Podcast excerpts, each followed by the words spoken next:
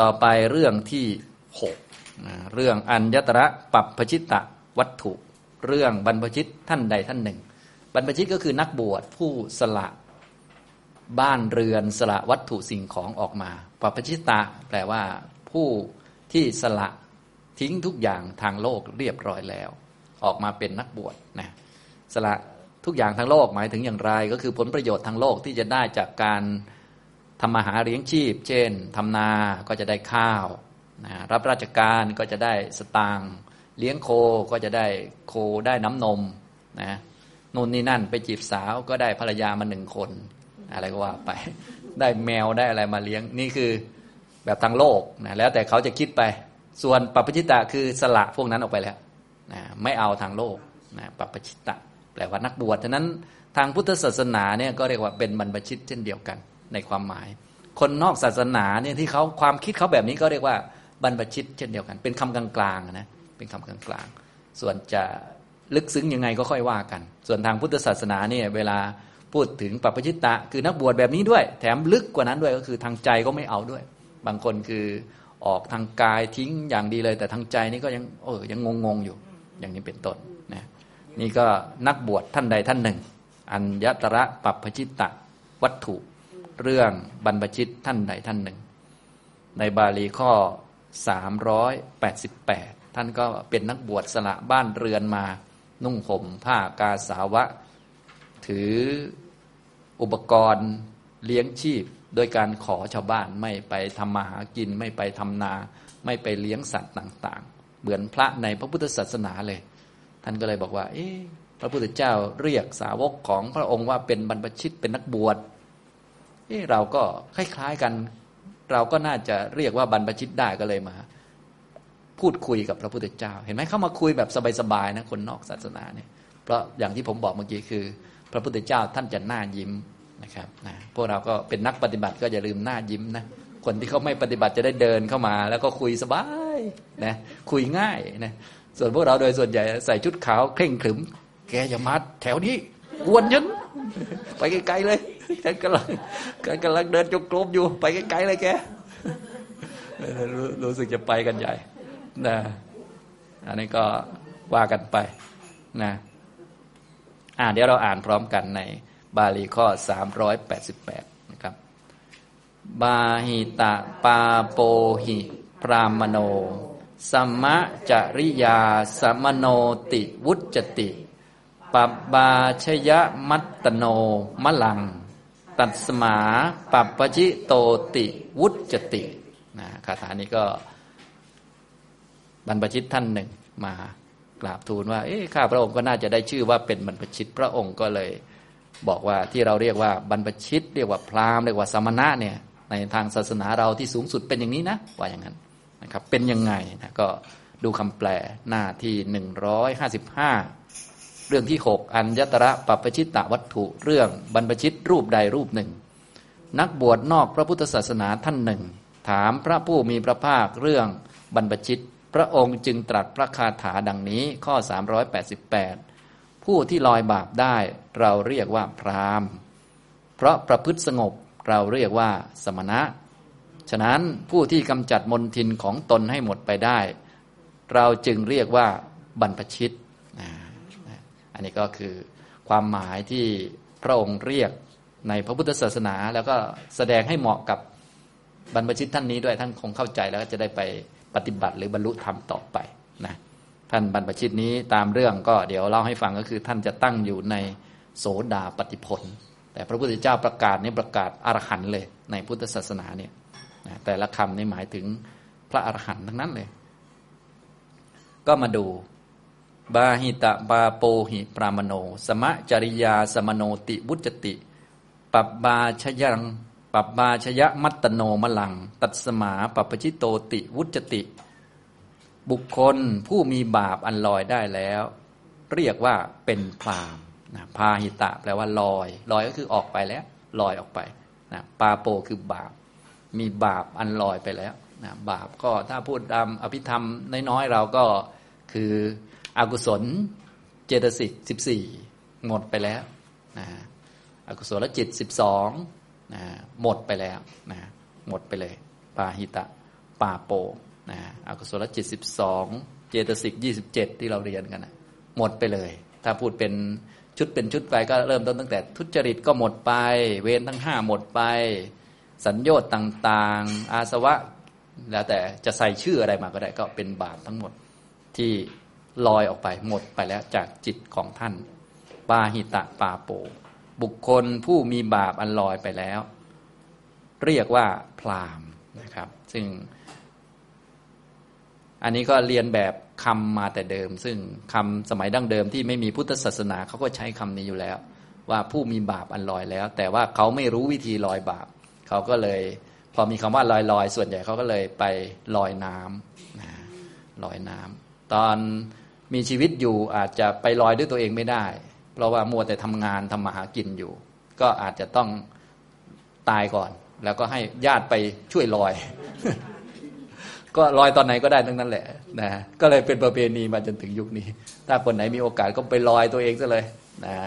แล้วก็ถ้าไม่มีโอกาสก็เดี๋ยวญาติพี่น้องก็ไปลอยให้นะถ้าอยู่ใกล้แม่น้ำก็หิ้วศพไปเผาใกล้ๆแม่น้ำแล้วก็ ลอยแถวนั้นเลย หรือถ้าไม่ใกล้เนื่องจากศพมันหนักก็หิ้วไปไม่ไหวก็เผาที่บ้านแล้วก็หิ้วแต่กระดูกไปหิ้วแต่ขี้เท่าไปลอยทำไงก็ได้นะอันนี้ก็เป็นความเห็นนะความเห็นในยุคโบราณ จนยุคนี้ก็ยังเป็นประมาณนี้อยู่ ก็เป็นความเห็นเนาะเป็นด้านทิฏฐิเลื่อนความเห็น อันนี้ก็เขาไม่ทราบว่าจะลอยบาปไปได้ยังไงนั่นแหละ เขาก็คิดอย่างนั้นนะครับ ส่วน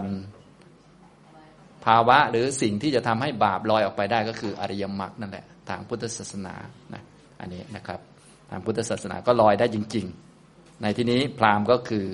พระอรหันต์ด้วยอำนาจของอรหัตมรรคก็บาปทั้งหมดก็หมดไป และเรียกว่าสมณะเพราะประพฤติสงบ สมะจริยานะเพราะมีความประพฤติที่สงบ สมะแปลว่าสงบจริยาก็คือความประพฤตินะครับ มีความประพฤติที่สงบก็เลยเรียกว่าสมณะนะผู้ที่สงบก็เป็นชั้นเป็นชั้นไป ก็สงบสมณะที่หนึ่งก็โสดาบันเนี่ยสงบจากสักยทิฏฐิวิจิกิจฉาสีลปตะปรามาตเวรทั้งห้าสงบระงับ ทุจริตสิบสงบระงับก็สงบไปนะก็อบายภูมิถูกปิดไป ก็เป็นสมจริยาในแบบโสดาบันอย่างนี้นะครับก็สมณะในทางศาสนาก็เลยมีสี่ชั้นนั่นเองนะสมณะ เรียกว่าสมณะ เพราะเป็นผู้ประพฤติสงบ ก็กิเลสนั่นแหละสงบ เป็นชั้นเป็นชั้นไปสมณะที่หนึ่งพระโสดาบันสมณะที่สองพระสกทาคามี สมณะที่สามพระอนาคามี สมณะที่สี่พระอรหันต์แล้วก็เรียกบรรพชิตในที่นี้มีสามชื่อเรียกนะ พราหมณ์ ก็คือเรียกผู้ที่มีบาปอันลอยได้แล้ว สมณะเรียกผู้ที่ประพฤติหรือดำเนินชีวิตด้วยความสงบ คือกิเลสมันสงบไปเรียบร้อยแล้ว เป็นชั้นเป็นชั้นไปนะครับนะถ้าพราหมณ์นี้หมายถึงพระอรหันต์อย่างเดียว สมณะหมายถึงผู้สงบจากกิเลส สูงสุดก็พระอรหันต์แหละแต่ว่าถ้าเป็นชั้นๆไปก็มีสี่ชั้นนะครับ ต่อไปปัปปชิตตะนะปัปปชิตตะเป็นยังไงนะบรรพชิตตัวเรื่องนี้จริงๆก็คือท่านถามถึงบรรพชิตนี่แหละ ก็คือผู้ที่กำจัดมนทินของตัวเองได้ ปัปพา ชยมัตตโนมลัง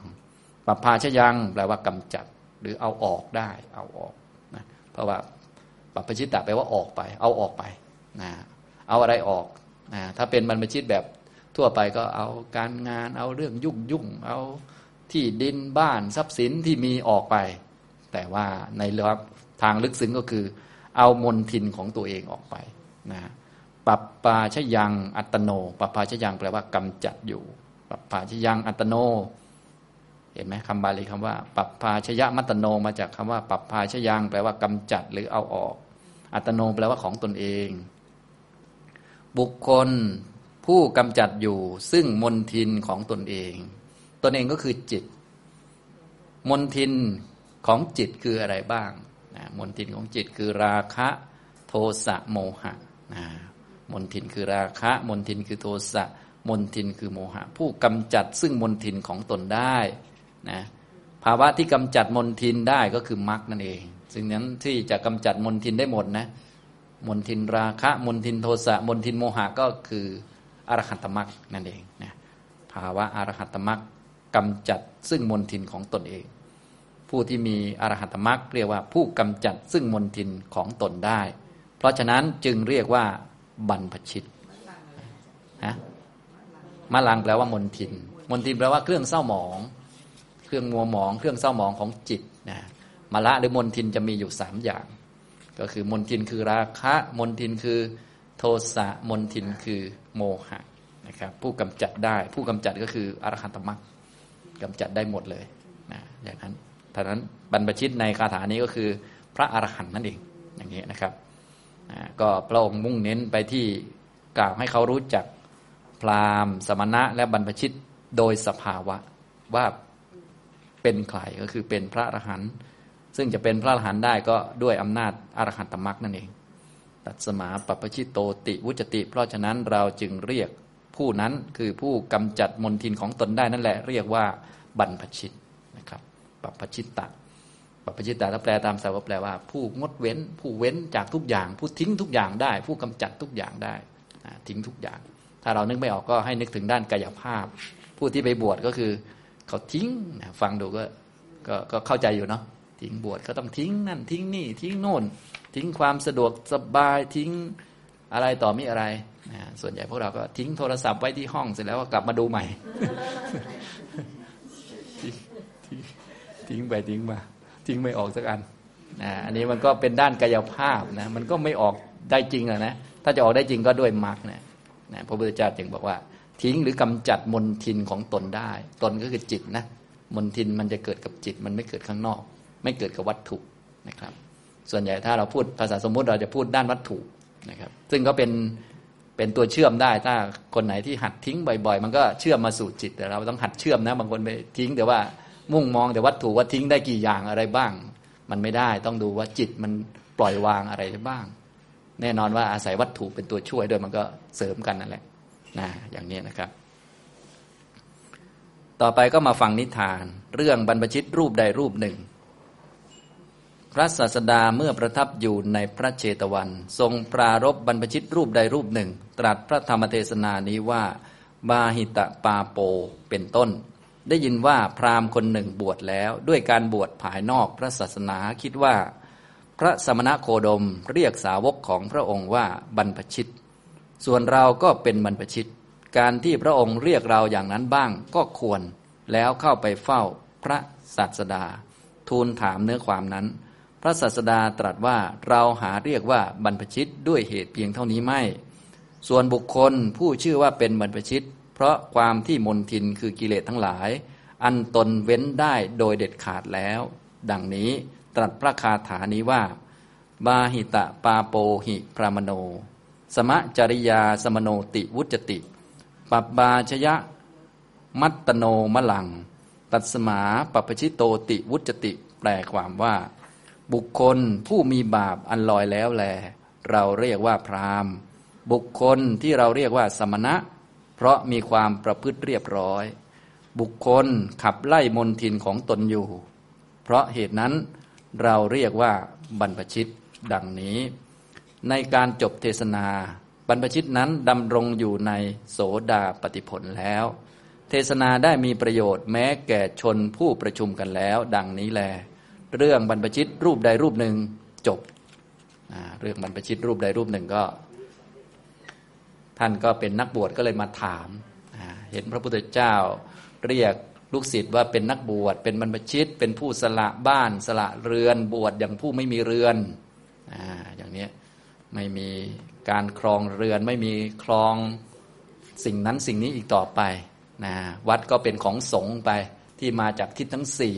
เราก็มาอาศัยวัดนี้เสร็จ อารามนี้เสร็จก็ไปวัดอื่นต่อไปได้สบายนะเป็นของสงฆ์กุฏิต่างๆ ก็เป็นของสงฆ์นะก็เข้าไปพักก็ตามอายุพรรษา นะก็พักเสร็จเรียบร้อยก็ก่อนออกไปก็ดูแลให้เรียบร้อย แล้วก็ออกไปได้สบายนะทีนี้ก็เรียกว่าปัปชิตตะไม่มีสิ่งใดที่จะเป็นของเราครอบครองเป็นเจ้าของ ไม่มีการกระทำนั้นกระทำนี้เพื่อได้นั่นได้นี่มาเป็นของตัวเองทำนั่นทำนี่เยอะแยะ แต่ว่าไม่ได้ทำเพื่อให้ได้นั่นได้นี่เหมือนพวกยัดโยมอย่างพวกเรานี้ทำมาหากิน หรือว่าทำงานก็ต้องหวังเงินเดือน ส่วนพระก็สอนหนังสือทั้งเดือนนั่นแหละ แต่ว่าไม่มีเงินเดือน ก็เป็นการเรียกว่าทำกิจทำกิจหน้าที่ของตนเองเพื่อขัดกิเลสหรือกำจัดกิเลสกำจัดมนทินของตนเอง เรียกว่าเป็นบรรพชิต นักบวชคนนี้เลยมาถามพระพุทธเจ้า พระพุทธเจ้าก็ได้เทศพระคาถานี่แหละนะพวกเราก็จะได้เข้าใจความหมายของพราหมณ์ที่แท้จริงในทางพุทธศาสนา ก็คือบาหิตะปาโป เป็นผู้มีบาปอันลอยแล้ว เอาบาปออกไปนะเป็นสมโนสมณะก็คือผู้มีความประพฤติที่สงบคำว่าสงบก็คือกิเลสสงบนะทีนี้ถ้าเราได้เรียนธรรมะมาบ้างแล้วก็คงจะพอรู้จักว่า บาปนี่จะลอยได้ก็ด้วยมรรคอย่างเดียว ลอยไม่ได้ด้วยอย่างอื่น จะเป็นผู้สงบคือกิเลสมันจะสงบได้ก็ด้วยมรรคอย่างเดียว ไม่ได้ด้วยอย่างอื่น โดยมรรคที่รู้อริยสัจเนี่ยกิเลสมันจึงจะสงบอย่างแน่นอนหรือว่าเป็นสมุดเฉดถ้าเป็นสงบอย่างอื่นอย่างเช่น สมาธิอย่างเงี้ยมันก็สงบเพียงชั่วคราวในตอนมีสมาธิอยู่ แต่สมาธิมันก็มีข้อจำกัดก็คือมันมีเที่ยงวิปัสสนา มันก็กิเลสมันก็สงบตอนที่มีความรู้เห็นเกิดดับอยู่ แต่วิปัสสนา มันก็ไม่เที่ยงอีกเช่นเดียวกัน มันก็มีข้อจำกัดโดยธรรมชาตินะทีนี้ที่จะกำจัด กิเลสได้เด็ดขาดกิเลสนั้นจะได้สงบไปเลย ถาวรเลยก็ต้องมีมรรคนั่นเองกิเลสใดที่มรรคระดับใด ๆ ละได้แล้วแล้วเขาก็จะไม่เกิดอีกเลยนะอย่างนี้ก็อย่างเช่น โสดาปฏิมรรคเนี่ยกิเลสประเภทที่สักยทิฏฐิวิจิกิจฉาศีลพัตปรามาตอิจฉาริษยาตรณีนะพวกหวงแหนมัจริยะพวกนี้มันก็จะไม่ขึ้นมาอีก ไม่อย่างนั้นเดี๋ยวก็ ขึ้นมาเรื่อยนะไม่งั้นเดี๋ยวก็จะหยอดตู้สักห้าร้อยคิดนานๆเหลือยี่สิบบาทอยู่เลยมันเซ็งจริงๆนะคิดนานเกินไป ถ้าไม่คิดนานหมดไปแล้วห้าร้อยคิดนานหมดไปยี่สิบเลยดูเหมือนได้กำไร 480 ที่ไหนได้บุญหายไปเยอะเลย ถูกความตรหนีเอาไปกินซะแล้วนะเนี่ยคือมันมันไม่ขาด พอมันไม่ขาดเนี่ยมีวัตถุอะไรปุ๊บมันก็นะ พอมันไม่ขาดมันก็ขึ้นมาได้เนี่ยเรียกว่ามันไม่ขาดนะเนี่ยนั้นการขาดมันก็ต้องด้วยมรรคจนถึงปัปปชิตตะเป็นบรรพชิตเนี่ยเป็นนักบวชเนี่ยก็คือผู้ที่กำจัดมนทินของตนเอง ผู้พยายามละกิเลสนะกำจัดมนทินในใจของตัวเองนะชำระมนทินและแน่นอนสภาวะที่ชำระได้ขาดจริง ๆ ก็มีแต่มรรคเช่นเดียวกันนะครับ อย่างนี้ พระพุทธเจ้าก็เทศอย่างนี้ ท่านบรรพชิตนักบวชนอกศาสนาท่านนั้นท่านก็เข้าใจตั้งอยู่ในโสดาปฏิผลเลยนะอันนี้บางท่านอาจจะงงว่า เอ๊ะทำไมแสดงสั้น ๆ แล้วเข้าใจที่เป็นอย่างนั้นก็ให้นึกถึงตั้งแต่ว่ามีโอกาสมาเกิดแล้วเจอพระพุทธเจ้า มีโอกาสได้เข้าไปเห็นไปเฝ้านะได้เกิดมีศรัทธาอย่างเงี้ยท่านใดระลึกชาติได้อาจจะเห็นว่าตัวเองก็เคยเกิดในสมัยพระพุทธเจ้า คนเขาไปเฝ้าพระพุทธเจ้ากัน แต่ว่าเราไม่ไปดีกว่า ลองคิดดูคนคนที่เขามีศรัทธาแล้วเข้าไปหาเนี่ยเขาก็ไม่ใช่ธรรมดา เกิดยุคสมัยเดียวกันอีกอะไรอีกก็มีหลายอย่างแล้วในนั้นน่ะแล้วทีนี้ตามเรื่องก็เป็นเรื่องเล่ามา เรื่องเล่าเขาก็จะตัดรายละเอียดบางส่วนออก ก็คืออาจจะมีพระพุทธเจ้าเทศก่อนหน้านั้นหลากหลาย ปรับอินทรีย์อะไรก็ว่าไป แล้วก็สรุปด้วยคาถา แต่เวลาการเล่าเรื่องเนี่ยก็เป็นเรื่องธรรมดา การเล่าเรื่องเขาต้องเล่าย่อๆเหมือนกับเราเล่าเรื่องเอาไปฟังพระอาจารย์เป็นไงเราก็พูดนิดเดียวนะแต่จริง ๆแล้วในกระบวนการที่เข้าไปนะมีทั้งนั่น ทั้งนี่นู่นนี่นั่นหลากหลายนะแล้วพูดคุยหลากหลายอยู่นะสรุปแล้วก็คือ พระพุทธเจ้าก็เทศแล้วก็สรุป